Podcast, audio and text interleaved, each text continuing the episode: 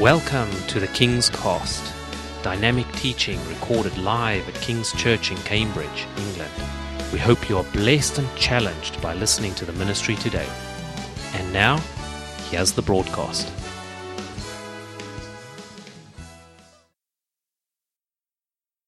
Jonah chapter 1, are we ready to read? Say aye. Okay, here goes.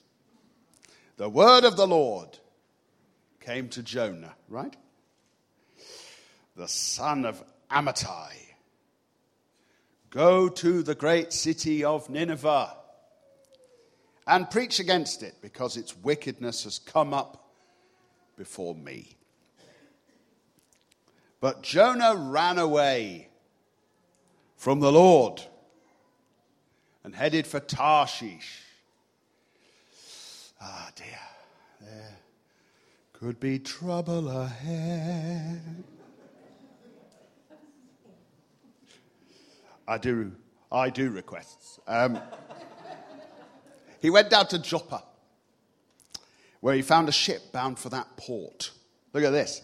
After paying the fare, he went aboard and sailed for Tarshish to flee from the Lord. Lesson number one if you're going to go out of God's will, it's going to cost you all your money. and you won't arrive. So it's not a good idea. Okay. Uh, then the Lord, verse 4, sent a great wind on the sea, and such a violent storm arose that the ship threatened to break up. Verse 5, which is where I want to center myself today, but here it is. All the sailors were afraid, and each cried out to his own God. And they threw the cargo into the sea to lighten the ship. But Jonah had gone below deck, where he lay down and fell into a deep sleep. The captain went to him. I want you to notice this. He goes to him and he says, How can you sleep? Get up and call on your God. Maybe he will take notice of us and we will not perish. Then the sailors said to each other, Come, let's cast lots to find out who's responsible for this calamity. They cast lots, and the lot fell on Jonah. Ah, God told on him. Can you say amen? so they asked him, Tell us who's responsible for all this trouble. And so he explains, just for time, we won't read it all. I'm a Hebrew. I, I've run away from the Lord. And, uh, and the sea was getting rougher, verse 11. And they said, So what should we do? So, verse 12, pick me up and throw me into the sea, he replied, and it will become calm. I know it's my fault this great storm has come upon you. Instead, the men did their best to row back to the land, but they couldn't, for the sea grew even wilder than before.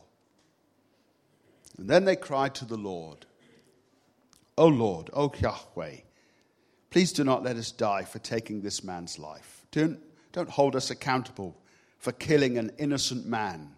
For you, O Lord, have done as you pleased. Then they took Jonah and threw him overboard, and the raging sea grew calm.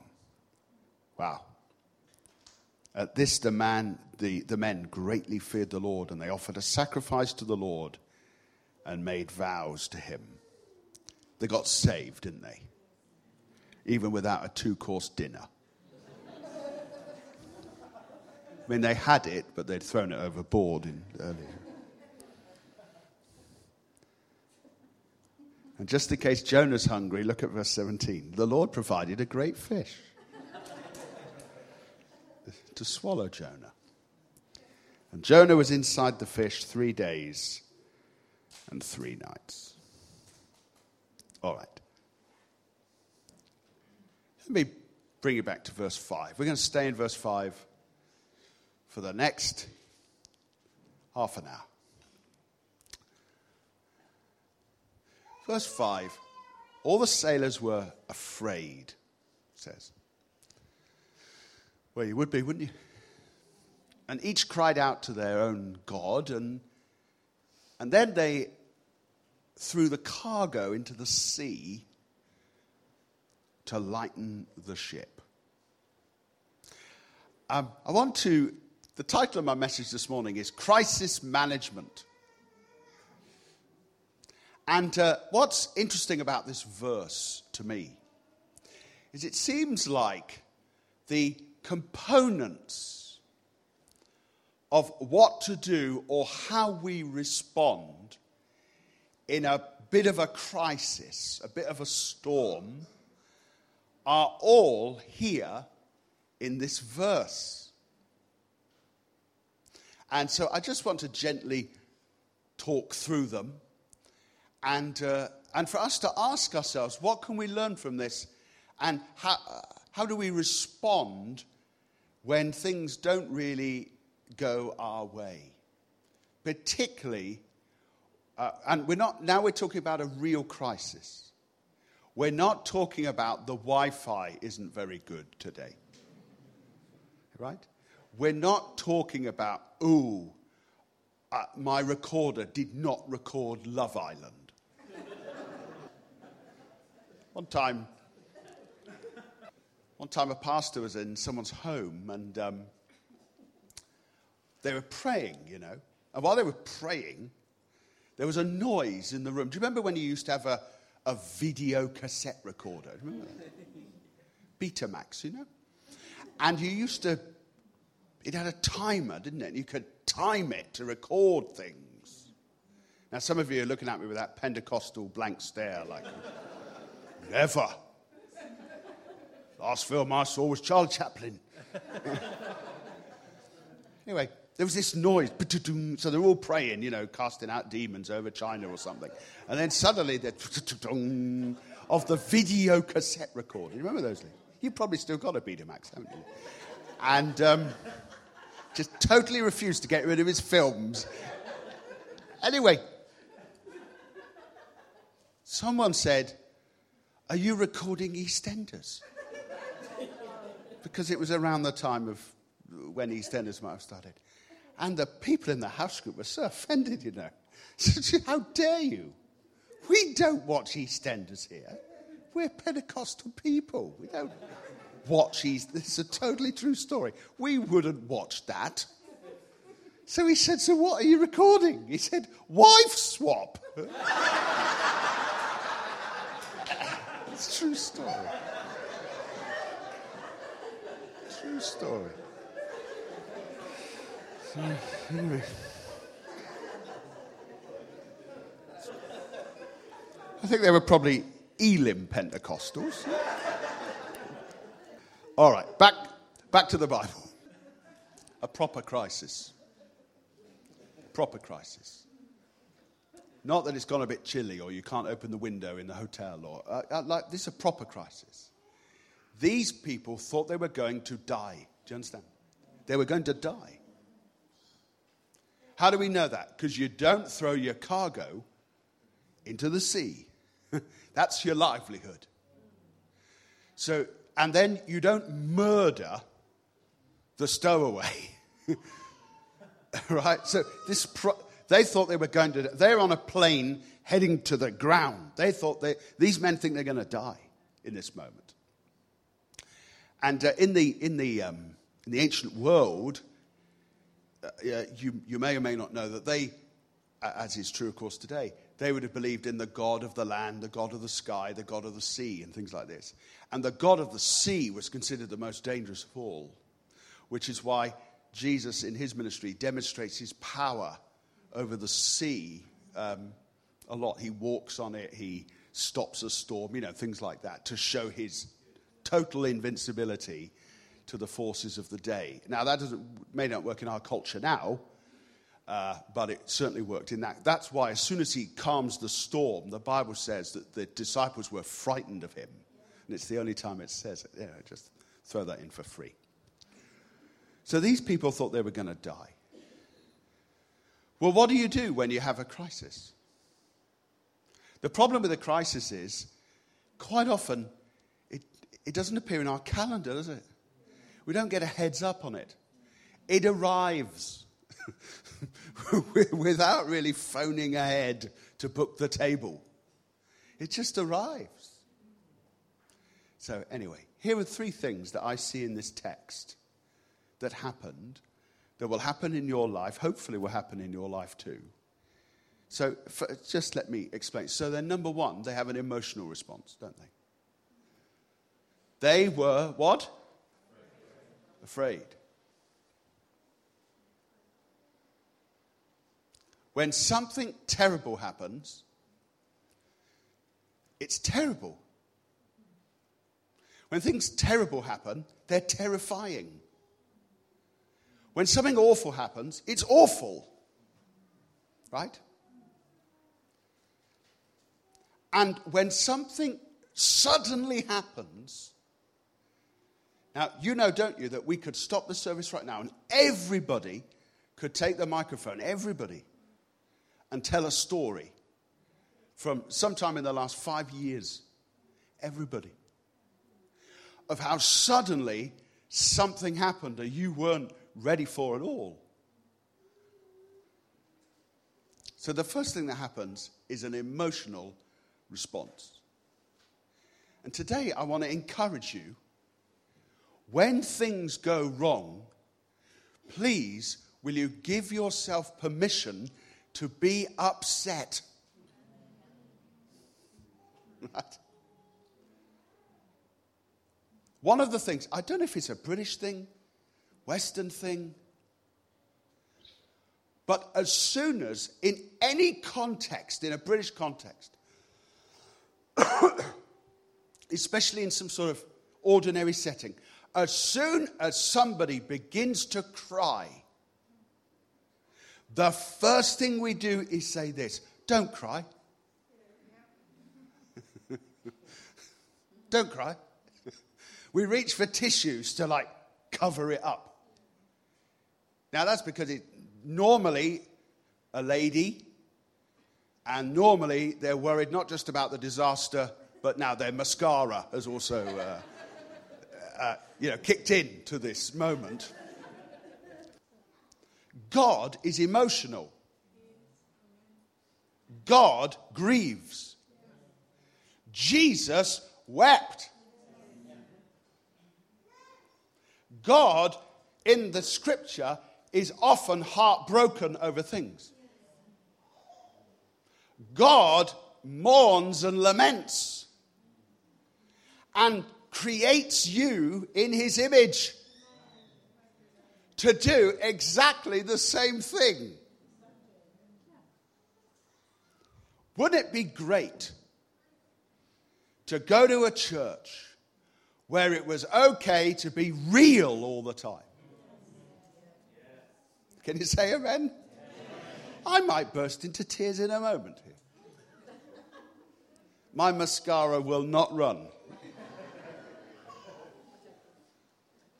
Wouldn't it be great to be able to acknowledge when Stephen in the book of Acts was martyred, it says this the church mourned for him.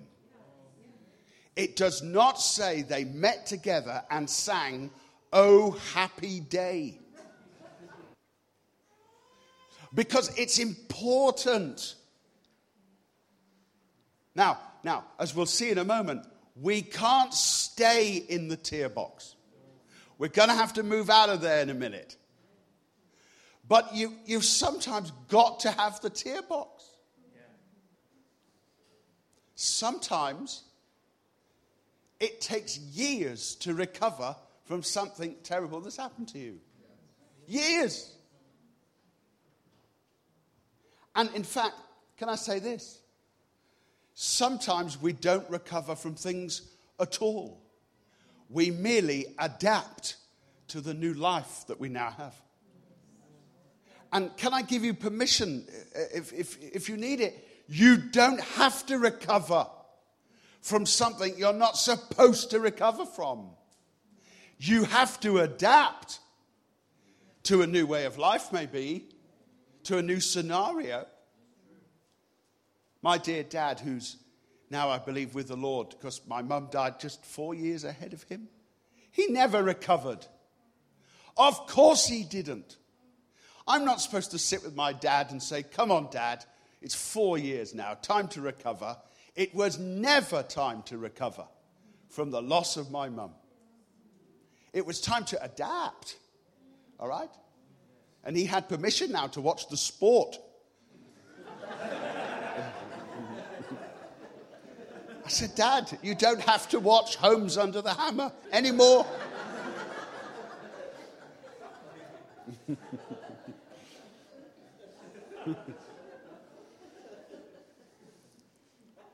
he said, Son, he said, Can I really watch Grandstand now? I said, Yeah. And he turned over and found that it, Grandstand had passed away 25 years ago.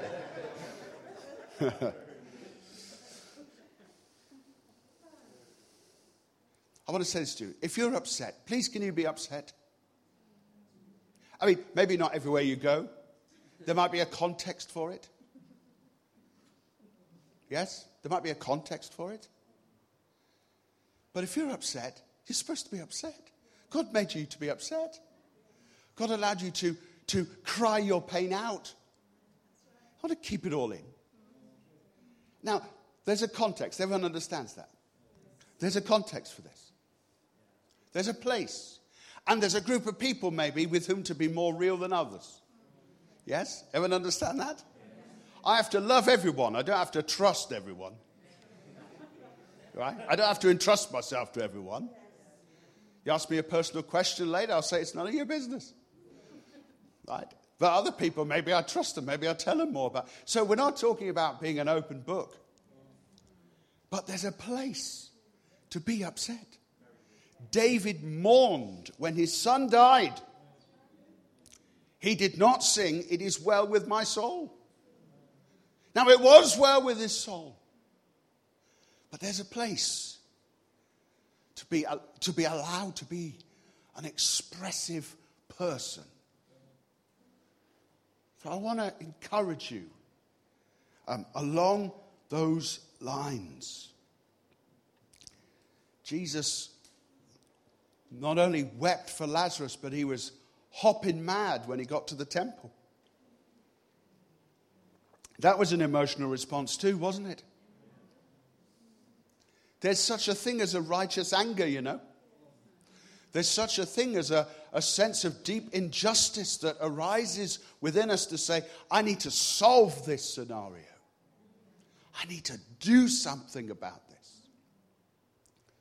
And so sometimes that's why the Bible says, in your anger, do not sin in Ephesians. It suggests that there's plenty of times where anger is an absolute sin. One of the works of the flesh is called fits of rage. Well, we don't want any of that around here. Can you say amen? right. If you want to have a fit of rage, do it on Mill Road. We're not insured for you to have a fit of rage here. In fact, joking apart, don't do it at all. Self control is a fruit of the Holy Spirit. But there are other times where it might just be important for you to be angry. It might be important for there to be, again, in the right context, with the right people, with the right constraint, with the right uh, environment. If you're sick, you're sick. You, you, you don't have to pretend that you're not. Right? We believe in being optimistic and faithful. We don't believe in positive thinking. We believe in a positive outcome of prayer, not a positive outcome of how I'm thinking. All Christian thinking is positive, but not all positive thinking is Christian. Have a think about that. So the first response was an emotional one. Sometimes I've conducted funerals, albeit one, of course, tomorrow, as many of you know. And uh, the funeral is a place that where, and everyone goes saying, I'm going to hold it together. and maybe sometimes, in certain circumstances, maybe that's not what they should do. maybe this is the place to not hold it together. You get bad news from the doctor, you should go home and cry about that. I mean, first of all, there are other things to do, but, but, but, but being a Christian doesn't mean living some sort of big pretense that no pain comes near our door. That is not true. Sometimes, even in ministry scenarios, the Holy Spirit will come upon people and, and they'll start to sob and sob. And can I just throw this in for free? Maybe you should leave them alone. Maybe six women leaping on that woman to say it will be all right is maybe not the best thing to happen in that very moment. Yes? Sometimes people want to be comforted. They should be comforted. But there are other times when God wants to do such a deep work that actually the presence of people coming to bring comfort is blocking some great healing that could be happening. As people take their eyes off what the Holy Spirit is doing and just accept the flesh and the human comfort of others. Anyway, have a think about that. So I want you to be a real person. I want to be a real person. Now, the second thing they do, you see it on the screen or in the text, is there's a spiritual response. They each cried out to their own God. Well, as we've said already, these were not Christians, these are, these are pagan mariners. But isn't it interesting that their response is a spiritual one? Don't you think that sometimes these pagan mariners in this story might put you and me, a born again, spirit filled Christian, to shame today? Who might reach for the phone before we reach for the throne? Something in these men now, maybe it's when you get to a scenario where you think you're going to die.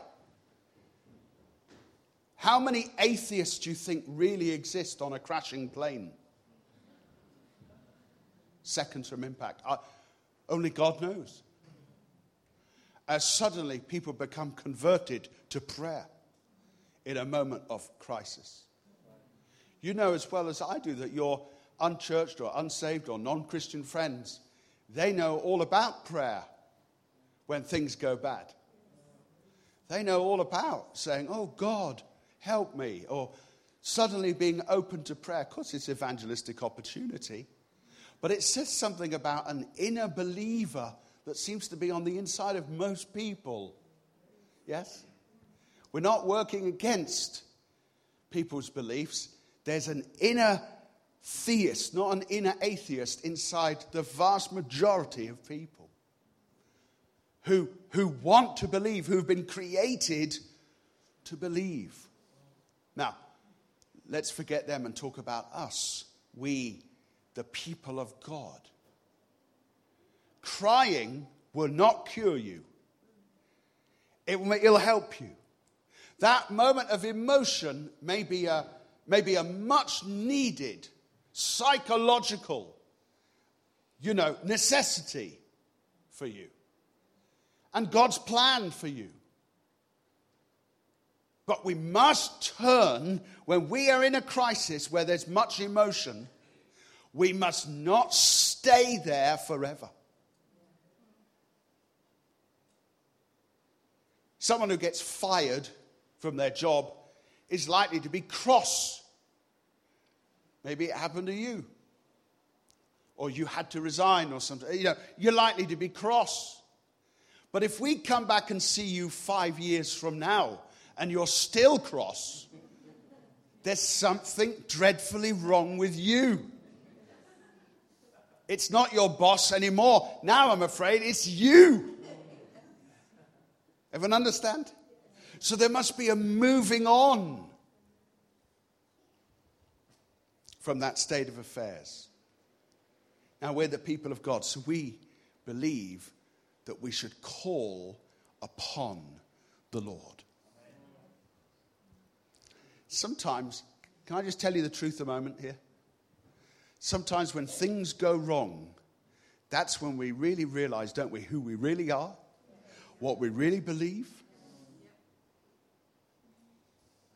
And sometimes, maybe even the Holy Spirit will throw us such a curveball to bring us to that place. One of my favorite Psalms, I was just thinking about it this morning. I wasn't going to mention it, but let me mention it now. Known by everyone here, Psalm 23. Where the psalmist, now just, just watch this as I just get a tad forensic. The psalmist begins by talking about God. You would think that his relationship with God was great, as it, the Lord's my shepherd. I shall not want. He makes me lie down. And just within the context of the, of the poetry, he's talking about God. And he's talking wonderful things about God. But then something changes in the psalm that I don't know whether you noticed it before. Yea, though I walk through the valley of the shadow of death, I will fear no evil. And then there's a change because you are with me. Now, earlier he, he was saying, The Lord is. He makes me. He restores my soul. He. And now, as soon as he's in a tunnel, he's not talking about God anymore. Now he has to talk to God. You are with me. You prepare a table before me. So he stops talking about God and he starts talking to God. But it doesn't happen when he's in the field behaving like a sheep and lying in pastures new. It happens when he's in the tunnel of death. Sometimes some of the difficulties that come into our life simply God giving us a ring. And say, why don't we talk? why don't we talk? Now, now, sometimes, of course, it's not God doing it, but God working all things together for good.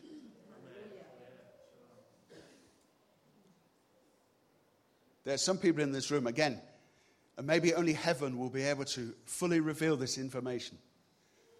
The very best thing that ever happened to you was when everything went wrong for you. The very best thing that ever happened was when you became ill. The very best thing that ever happened was when you were fired. the very best thing that ever happened was when you had a you know, relational fight or so. It, it might be the very best thing that ever happened to you. Because all of a sudden, now you've got to have God. I was thinking the other day, and someone asked us to pray for them. Now, please stay with me. I want to tell you something here. They said, Oh, please will you pray? It was about a situation that they had. It wasn't like for a miracle healing, but a sort of a scenario in their life, their business, their home, and it, that sort of prayer. And they told me, Please will you pray about this? And I said, Of course. And I remember thinking to myself, This is impossible. This isn't going to work. And that moment kicks in. You know that moment where you think, I just haven't got any faith for this. I haven't got any faith at all for this. I mean, I'm going to pretend, Lord, thank you for being so powerful. You can do anything. And in my hand, I'm going, no, you can't. You can't do this. you do anything. But in my mind, I'm thinking, God can't do this. This can't be changed. This is terrible. And so I'm praying, oh, thank you, Father. You are good. I'm believing you right now. Was in my head. I'm thinking, I am disbelieving you right now. And later I said, Lord, I'm so sorry because in that moment when I prayed, I didn't really believe. And I felt the Lord encourage me. Actually, He said this He said, in that moment, suddenly Peter, he said, You had to touch me like you wouldn't normally have had to. It was as though the Lord said to me, In fact, you did believe. Sometimes if you said, if you came to me and said, Oh, please will you pray for me? I'm going for an interview on Thursday. Have you got the qualifications? Yes. Uh, are, you, are, you, are you going to dress up smartly? Yes. Who else is going for the job? Well, me and the guy from the pet shop. And I might say, Oh Lord, please will you give such and such a person the job? Because do you know what? There's a 70 30 chance it's going to happen anyway. Right? And I think, Oh, I've got great faith for this. But somehow, when you get into a scenario where 99% is against you, don't you understand? You have to touch God in that moment, and you going home thinking, I just haven't got any faith. Yes, you have because suddenly you're being propelled into a shipwrecked boat where you the only person you can touch is God.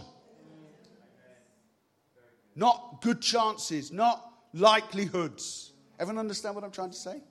Not, oh, well, it'll probably happen anyway. The only person who can do it is God. And sometimes these shipwrecks are good for us they, now, who wants a shipwreck? Nobody. No one is coming to the shipwreck anointing seminar in London next month. No one is going on the gospel cruise guaranteed to be sent a divine wind. Everyone, listen to me. You might get more spiritually out of a shipwreck than a thousand conventions and conferences.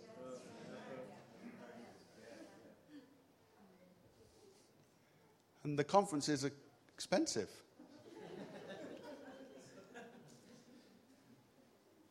Everyone understand? God knows what He's doing.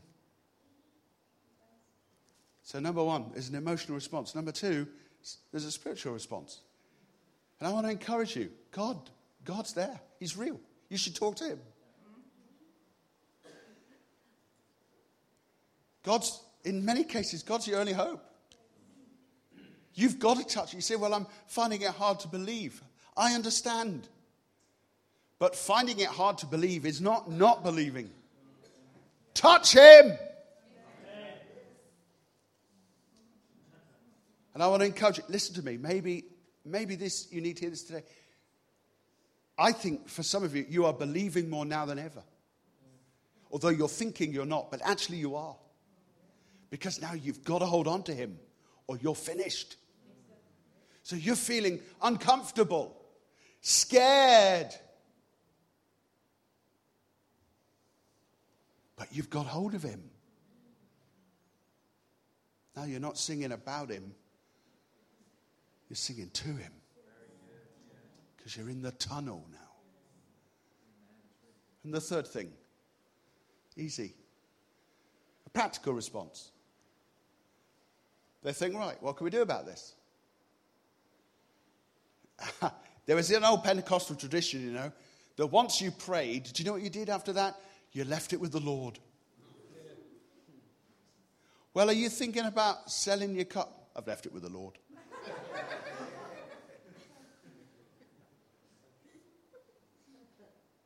Well, you're going to need to sell your house. Uh, yeah, yeah, well, I've left it with the Lord.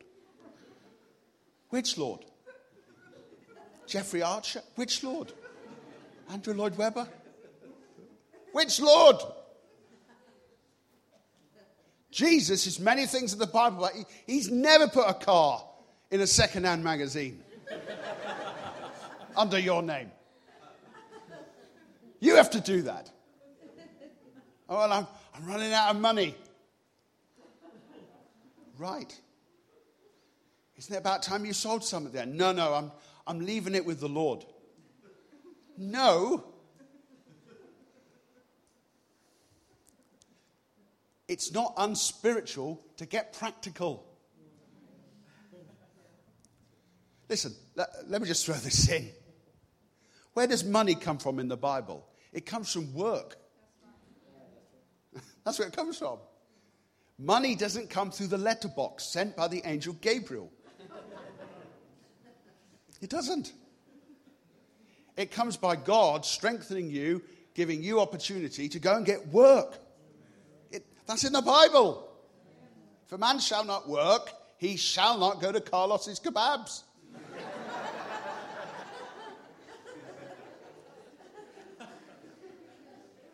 oh, sorry. That's Cambridge for eat. No. Now, look, there, listen, there were times where, uh, in my early days of ministry, I had absolutely no money, and, and money did sometimes come through the letterbox. But the reason money came through the letterbox was because somebody else worked. right? And bless me. But it came from work. So, so sometimes we have to do things. It's not, it's not unscriptural to do things. If you find yourself to be ill, have a cry, have a pray, and then go to the doctor.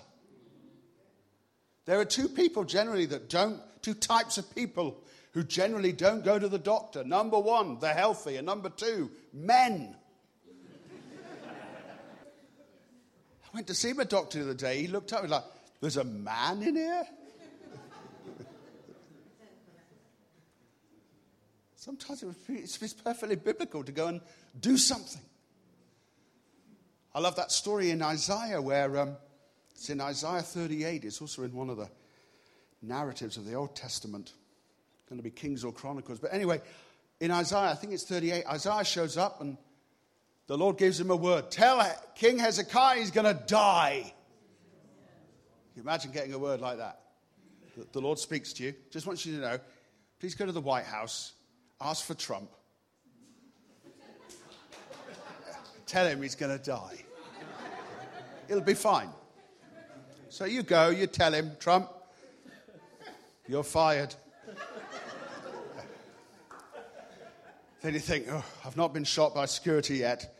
So you go out, out of the Oval Office. I know all the terms. And, uh, and as you're going, the Lord speaks to you again. This is what happens in Isaiah 38. Go back and tell him he's not going to die. Are you kidding me? Go back and tell Hezekiah he's not going to die.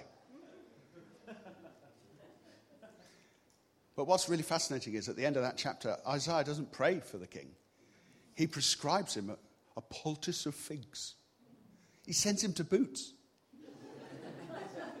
yes, yes, he does. Go forth to Superdrug.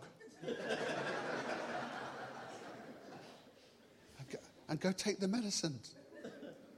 But you're Isaiah the prophet. Can't you pray for me? Yeah, I, I can pray for you. Oh, I've prayed. Ah, the Lord says, go to Superdrug. but I want a better testimony than that. Hello? No, I want a better testimony. I want to be healed by the power of God, not by ibuprofen.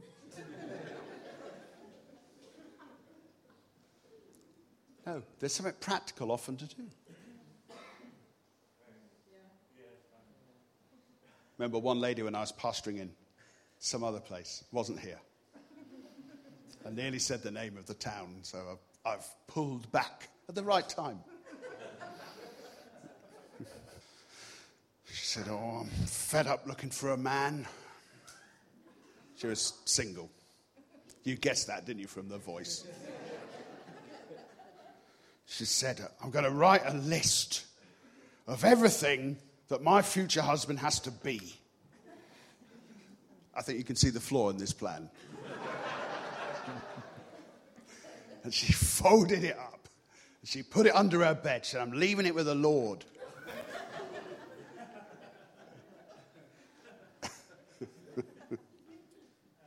And she told me. I said, sweetheart, why don't you get rid of that list? And why don't you write a list of all the things that you're going to be?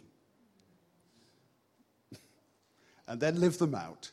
And you know what? Romeo will be along much quicker than the current plan. How many of you know sometimes we've got to do something?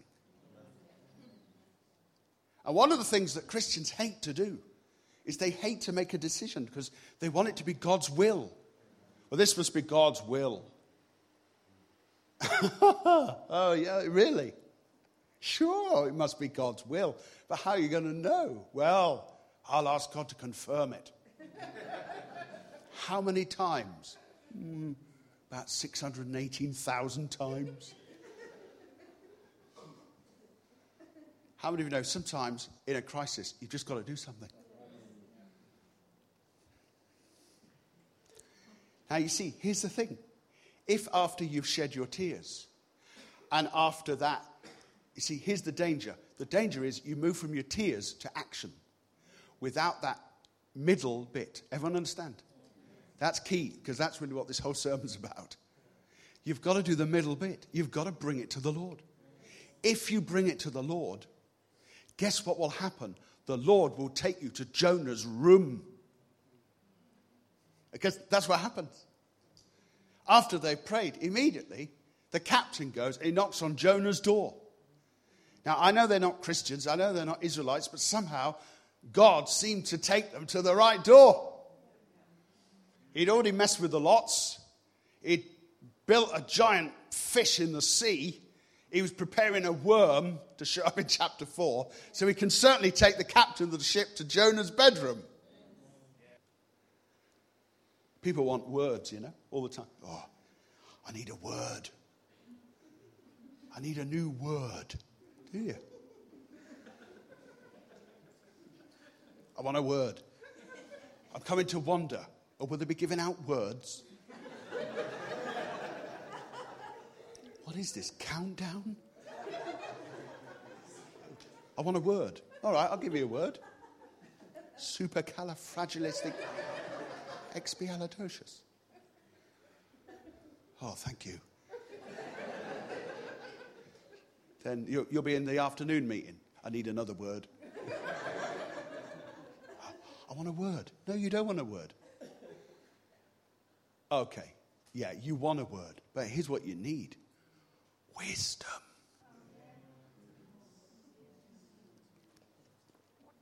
If anyone lacks wisdom, let them ask God. He gives liberally. Guess what happens if you don't ask God for wisdom in a crisis?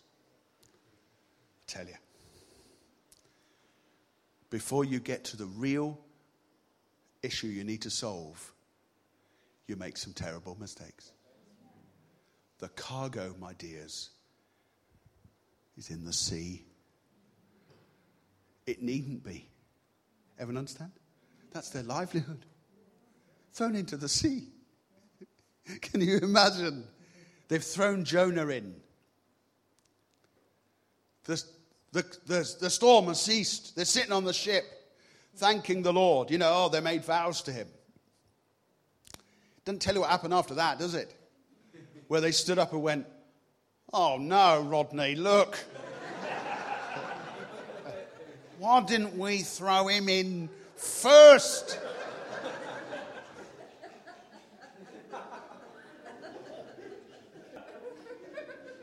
Where's the cargo? It was here, Del Boy. One more turn, Del. That's not relevant, but it's funny. now, listen. Do you know what many of you have done and I've done? In a crisis, we've done the wrong thing first. And guess what? We're, we're going to forgive ourselves because we're in a crisis. And in a crisis, you feel like you haven't got much time. You've got to do something. See, some people don't cry and they don't pray, they just take action.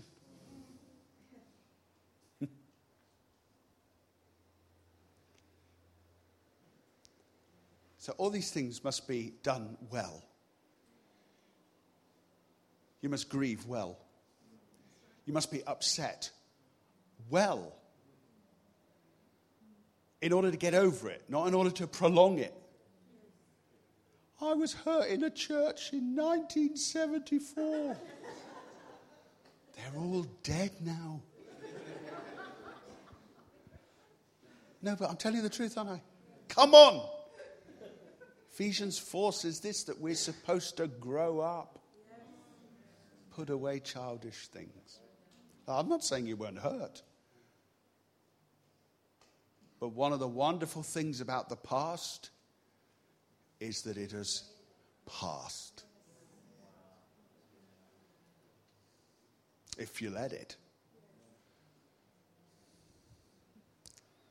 So, of, of these three things today, let me ask you this me to you, right into your heart.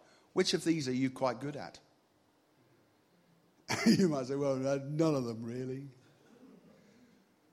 But you see, there are some people here really good at praying, but they, they're not really good at taking action because they, they feel they need to be sure that it's God. And sometimes, can I just say this? Please don't stone me to death at the city gates.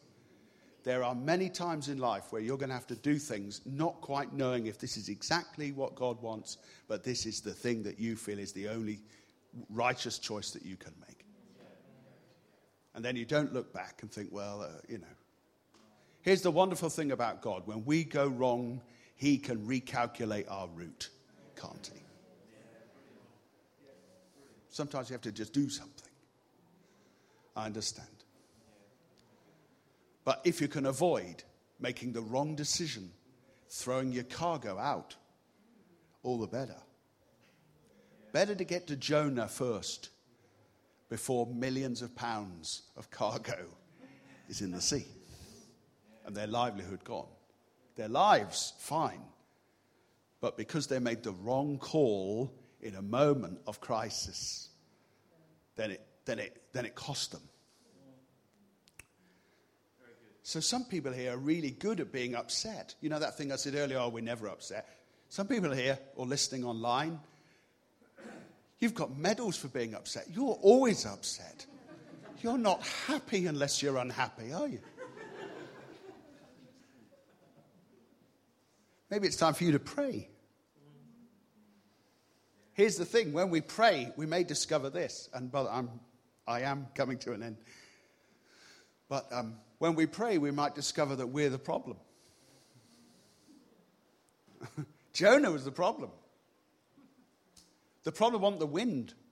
The problem was the man of God or the woman of God going in the wrong direction, making the wrong choices. If you constantly make the wrong choices, you're going to end up in the sea. So sometimes you might find, well, I've been thrown out of this church and I, I've, I've broken up with, this is my sixth husband now or my sixth wife and I, I'm always falling out with my kids and everyone's against me. You want to look in the mirror and say, is there perhaps something wrong with you? It's just about being honest, isn't it? We want to solve this. Maybe not, but maybe. So some will be really good at praying, but not so good at doing. Others, your instinct is to do. You want to get it solved. Now. But maybe you didn't take that time to pray. And others here uh, may feel that they've had to live their whole Christian life pretending they were happy all the time. But there are times when you won't be happy. It is written of Jesus, he was anointed with the, with the oil of gladness above all his companions. But that, that's not how it looked at the tomb of Lazarus. He wept there. So let me ask you today which of these three works for you? And maybe as we begin to pray, Danny, come and help me again if you will. Bless you, bro. Maybe I can ask you as we, let's all stand together. Maybe you want to have a little think. As we pray together.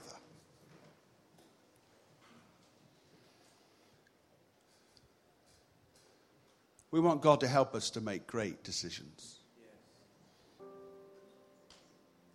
Often, great decisions come from an inner wisdom not an external word. In all you're getting, the Bible says, get wisdom. Doesn't say get to the prophet conference, though that may help you. But get wisdom. Let's close our eyes. Even now, Maybe there are things going on in your life. It won't be revelation knowledge to know that in a room as large as this,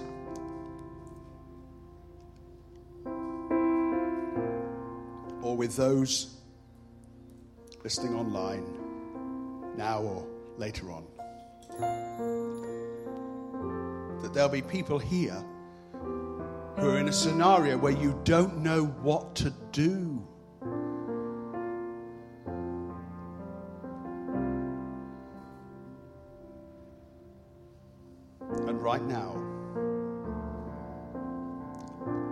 I pray for you.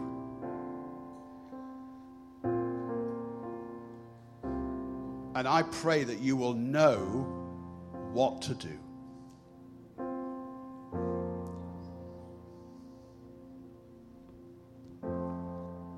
Maybe there'll be nothing external about it.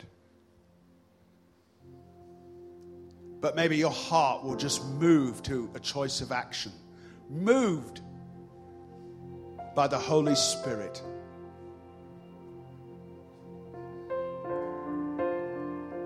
I'm praying for something that is extremely unspectacular, but necessarily supernatural. Does everyone understand what I mean? I pray that something will happen in your heart now. In the name of Jesus Christ,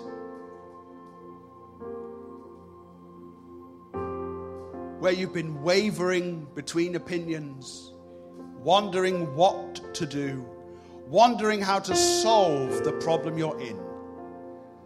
I pray that the Holy Spirit will begin to move upon you now. I pray that the Holy Spirit will go home with you today.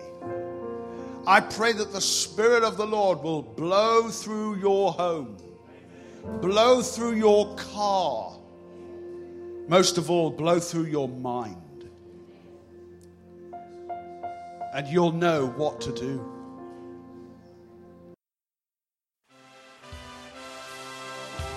Thank you for listening, and we trust that the Word of God has inspired you today. For further information about King's Church, or to access our large archive of other recordings, go to www.kingscambridge.org. If you're listening on iTunes, we would love you to leave us some feedback. God bless and goodbye.